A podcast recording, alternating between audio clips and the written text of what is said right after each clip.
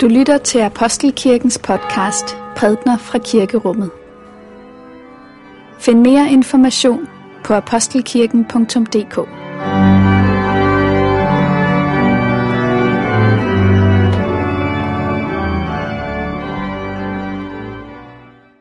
Godmorgen og velmødt til gudstjeneste. Det er i dag sidste søndag efter Hellig Tre Konger, og vi skal høre den tekst, som er kulminationen på den tid i kirkeåret, vi befinder os i, nemlig epifanitiden, som handler om, hvordan Herren åbenbarer sin herlighed. Vi skal nemlig høre beretningen om forklarelsen på bjerget.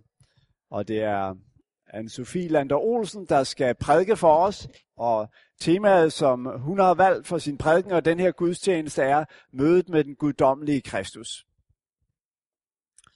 Lad os bede. Barmhjertige Gud, du som i Kristus åbner vejen til dig og borttager verdens synd. Jeg beder dig, rens mig, så jeg bliver ren. Helbred mig, så jeg bliver hel. Drag mig til dig, så mit hjerte finder ro.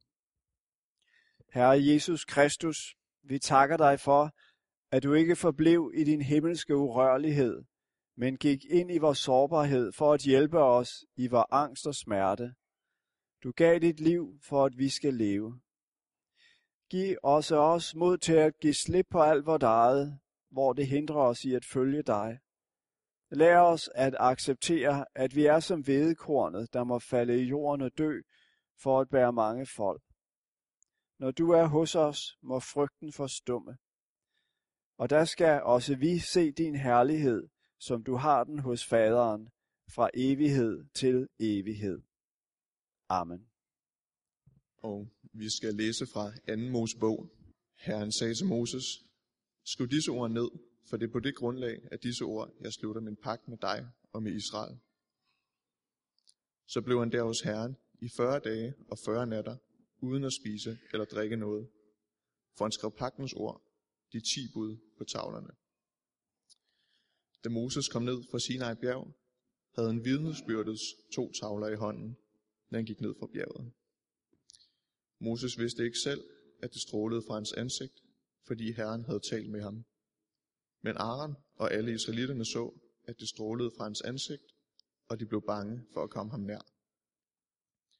Men Moses kaldte på dem, og Aaron og alle overhovederne fra menigheden kom hen til ham igen, og Moses talte med dem. Derefter kom også alle israelitterne nærmere, og han, gav, og han gav dem besked om alt det, som Herren havde sagt til ham på Sinai's bjerg. Og da Moses var færdig med at tale til dem, lagde han et slør over sit ansigt. Men hver gang Moses kom ind fra Herrens ansigt for at tale med ham, tog han sløret af, indtil han skulle ud igen. Så gik han ud og fortalte israelitterne, hvad han havde fået befaling om.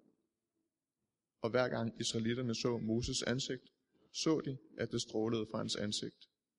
Moses tog deres sløret fra sit ansigt, indtil han igen skulle ind og tale med Herren. Og vi læser fra Matteus evangeliet kapitel 17. Seks dage efter tog Jesus Peter og Jakob og hans bror Johannes med sig og førte dem op på et højt bjerg, hvor de var alene. Så blev han forvandlet for øjnene af dem.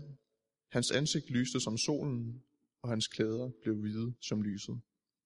Og se, Moses og Elias kom til syne for dem og talte med ham. Så udbrød Peter og sagde til Jesus, Herre, det er godt, vi er her. Hvis du vil, bygger jeg tre hytter. En til dig, og en til Moses, og en til Elias. Mens han endnu talte, se, der overskyggede en lysende skyben, og der lød en røst fra skyen. Det er min elskede søn, i ham har jeg fundet velbehag. Hør ham. Da disciplene hørte det, faldt de ned på deres ansigter og blev grebet af stor frygt. Men Jesus gik hen og rørte ved dem og sagde, Rejs jer og frygt ikke. Og da de løftede deres blik, kunne de kun se Jesus alene. Mens de gik ned fra bjerget, befalede Jesus dem. Fortæl ikke nogen om dette syn, før menneskesønnen er opstået fra de døde. Og derefter vil Anne-Sophie Lander Olsen forkynde for os. Anne-Sophie er teolog og en del af menigheden her. Velkommen, tak fordi du vil øh, dele ordet med os i dag. Kære Gud, må min munds ord sammen med vores hjerters tanker være dig til behag. Amen. Har du nogensinde været på en bjergtop? Været oppe i de højere luftlag, hvor Gud føles nærmere midt i den majestætiske natur? Måske har du ikke der direkte set Gud, men jeg har i hvert fald selv erfaret, at, for, at se en solopgang fra Kilimanjaros top alligevel var en guddommelig erfaring. På en eller anden mystisk måde kunne jeg mærke Guds nærvær. Jeg kender ikke forklaringen. Måske fordi man selv bliver lille, når skaberværket står i fuld flor. Eller måske på grund af lyset. Sneen, der funkler som diamanter. Eller fordi, at Gud i øjeblikket er fysisk nærmere. I dagens tekst tager Jesus tre nære venner, tre disciple med sig op på toppen af et bjerg. Og noget uventet hænder. Men som vi har hørt om de foregående søndage, så er det ikke sjældent, at der hænder noget, u- eller noget uventet i Jesu nærvær.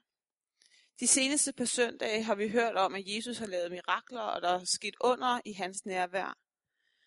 Men i denne her tekst er det anderledes. Det er ikke blot et under eller et mirakel, der sker, men Jesus forvandles for øjnene af disciplene. Han viser sig i sin guddommelige kraft. Der står ikke direkte, hvad det er, han egentlig forvandles til, men der står, at hans ansigt lyste som solen, og hans klæder bliver hvide som lyset. Det menneske, som disciplene fuldtes op på bjergets top med, er lige pludselig en lysende guddom, der stråler som solen. Måske så det lys, som Johannes taler om i begyndelsen på sit evangelium, det som man kunne kalde Johannes' juleevangelium. Han skriver, at Jesus er lyset, det sande lys, som oplyser et hvert menneske. Og netop denne her søndag, den kobler der også jul og påske sammen. Jesus kom til jorden og blev menneske. Et menneske ligesom os. Også selvom at der var nogle flere engle, der viste sig i forbindelse med hans tilblivelse. Og der, han også blev helt hyldet af en helt engleherskare, da han kom til jorden. Men alligevel var Jesus lige så meget spædbarn som alle andre spædbørn. Men nu kommer denne her scene så. Jesus viser en anden side af sin natur. Han er sand Gud og sand menneske. Og det bekræftes også af Gud selv, der taler for bjerget, som vi hørte. Han, han viser sig ikke direkte, men han er i en lysende sky og siger, Dette er min elskede søn, i ham har jeg fundet velbehag. Hør ham. Det er når Gud taler, at disciplen bliver nødt til at kaste sig til jorden. De bliver fulde af frygt og redselslagene, fordi de står over for så en enorm kraft. Og her stadfæster teksten altså, at det er Gud selv, der er kommet til jorden. Det var Gud selv, der ønskede at dø, og døde og opstod, for at alle mennesker kan og skal frelses. Disciplen ligger nu frygtsomme på jorden, men Jesus kommer over og rører dem og siger frygt ikke. Netop som hans ansigt har lys som solen, og han har vist sig i al sin guddommelighed, så viser han sig igen i sin menneskelighed. Han kommer over som deres ven, kommer over og rører dem og siger, at de ikke skal være bange. Den normale Jesus, som de kender, er igen omsorgsfuld og kommer over til sine forskræmte venner. Han er på en tid sand Gud og sand menneske. Mødet med den guddommelige Kristus er altså også mødet med den menneskelige Kristus. At møde Kristus er ikke et møde med loven. Det er Moses, der repræsenterer den lov. Og kristendommen er altså ikke en lovreligion, der kræver og straffer. Det er heller ikke de gamle profetier om, at vi skal frelses. Det er mødet med en levende Kristus i al sin glans og lys, der stråler og skær som solen. Det er stadfæstet ved, at Gud hverken tiltaler Moses eller Elias, også selvom de viser sig fra de døde. Men det er Jesus, han taler til. Kun hans elskede søn, at han pointerer, at det er ham, de skal lytte til nu. Frelsen og frelseren var til stede den dag på bjerget, men frelsen og frelseren er også til stede i dag. Peter har som altid en meget menneskelig dejlig reaktion. Han møder guddommen og har lyst til at konkretisere den og gøre den håndgribelig. Så derfor siger han til Jesus, om han ikke skal bygge tre hytter. Hvis du vil, så bygger jeg tre hytter her, en til at hver. Det ville også være lettere, hvis den store guddom kunne finde sin hytte og blive lokaliseret der. Hvis Gud tog plads i en hytte, så kunne man tage derhen, finde ham, tage en snak med ham, blive oplyst i sjæl og sind og grebet i ånden. Men der står også i parallelteksten, altså det sted i Lukas, der beskriver den samme, eller den samme hændelse, at han ikke vidste, hvad det var, han sagde. For en guddom, man kan finde i en hytte, er ikke længere en guddom. Det er ikke en almægtig og allesteds nærværende Gud. Og han vil være afmystificeret. Så Peter får altså ikke lov til at bygge de tre hytter. Og guddommen bliver altså ikke indfanget i en hytte på toppen af et bjerg. Men hvor er det så, vi i dag kan møde Kristus? Hvor og hvornår åbenbarer Gud sig? Og i hvilken skikkelse eller på hvilken måde kan vi erfare ham? Der er mange svar. Både i sorgen og i glæden møder Gud os. Fysisk eller psykisk er der nogen, der har åbenbaret sig for. I skriften, i bønden, lovprisningen, nadvaren, dåben, i naturen. Der er mange svar, og også i den nytidige erfaring kan vi høre om, at Gud har åbenbaret sig. Han finder selv en måde, som han finder passende, og hvor og hvornår ved vi ikke. Men vi skal alligevel undersøge muligheden lidt nu, for at erfare Guds åbenbaring. I dagens tekst læses det, Disciplerne bevægede sig op på et højt bjerg, op på toppen. De fjernede sig fra deres hverdag. Det er en opfordring til os, om vi også kan søge Guds guddommelige pragt. I stedet for at, Gud, at vi kan forvente at møde Gud på Facebook eller Instagram, eller han dukker op på vores arbejde, så er det en opfordring om at søge de højere luftlag. Måske toppen af et bjerg, eller stillheden en frostklar morgen, ude i naturen, eller se bølgerne plaske med vind i håret ind mod kysten, eller søge ind i sit lønkammer, søge stillheden, ind i meditationen. Her kunne Gud vise sig. Disciplen lader sig fysisk lede op på toppen af det her bjerg. Og igen og igen i Bibelen, så hører vi om, at det er på toppen af bjerge, at Gud viser sig eller fortæller om sine budskaber. Vi kunne også prøve at anstrenge os på den måde. Tryle Gud om, at han dog ikke vil åbenbare sig for os, ved at bevæge os væk fra vores sædvanlige larmende rum, vi befinder os i. Det er ved at være en lidt gammel nyhed, men dog ikke lige så gammel som Bibelens beretninger om Guds åbenbaring. Og jeg synes, det er en meget fascinerende fortælling, som kom ud for nogle år siden om journalisten Charlotte Rørt, der fortæller om et altomvæltende og overrumplende møde, hun havde med Jesus i egen høje person.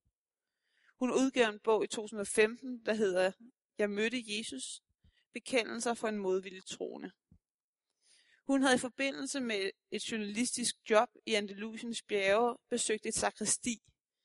Øhm, og her, hør, eller her følte hun en form for lammelse og opsøgte turguiden, der sagde, det og ligesom hun lyste. Og den erfaring rigere tog hun hjem igen til Danmark. Men hun blev ved med at drømme, at der var en stemme, der kaldte fra hende for det selv samme sakristi. Så derfor tog hun efter nogle måneder tilbage til sakristiet.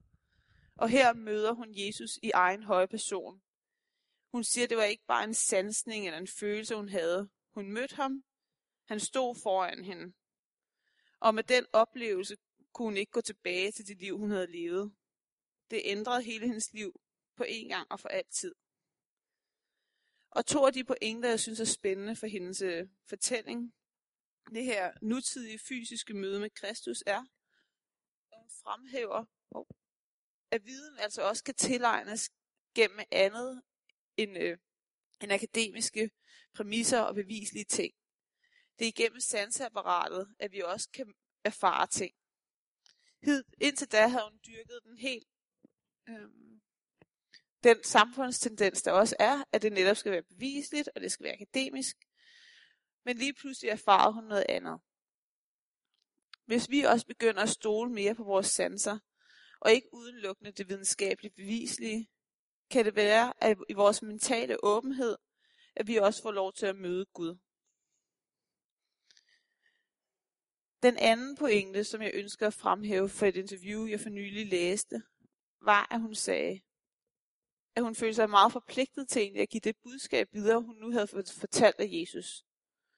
Guds kærlighed er kæmpestor. Der er rigeligt til alle. Og så siger hun, vi behøver ikke være fedtet med den. Og videre fremhæver hun, vi har et kæmpestort ansvar for os selv og for hinanden. Og det ser hun som pointen i kristendommen. Ansvaret for os selv og for den anden leder mig videre til en anden måde, som vi kan møde Gud på.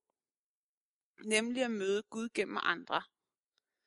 Der er en fransk jødisk filosof, der hedder Emmanuel Levinas, der taler om ansigtet på den anden. Vores medmennesker, dem vi støder ind i, og ser ind i ansigtet på.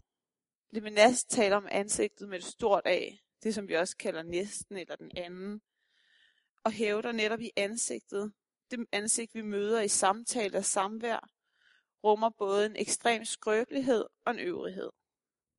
Ansigtet, når vi kigger ind i øjnene på en anden, peger mod uendeligheden og peger mod Gud. Han mener altså, det er Gud, der taler direkte gennem ansigtet på andre.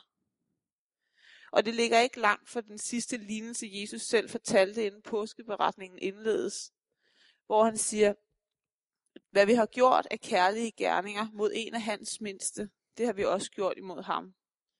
Eller hvad vi ikke har gjort imod en af hans mindste, det har vi heller ikke gjort imod ham. Mødet med en andens ansigt rummer både en bøn og en befaling.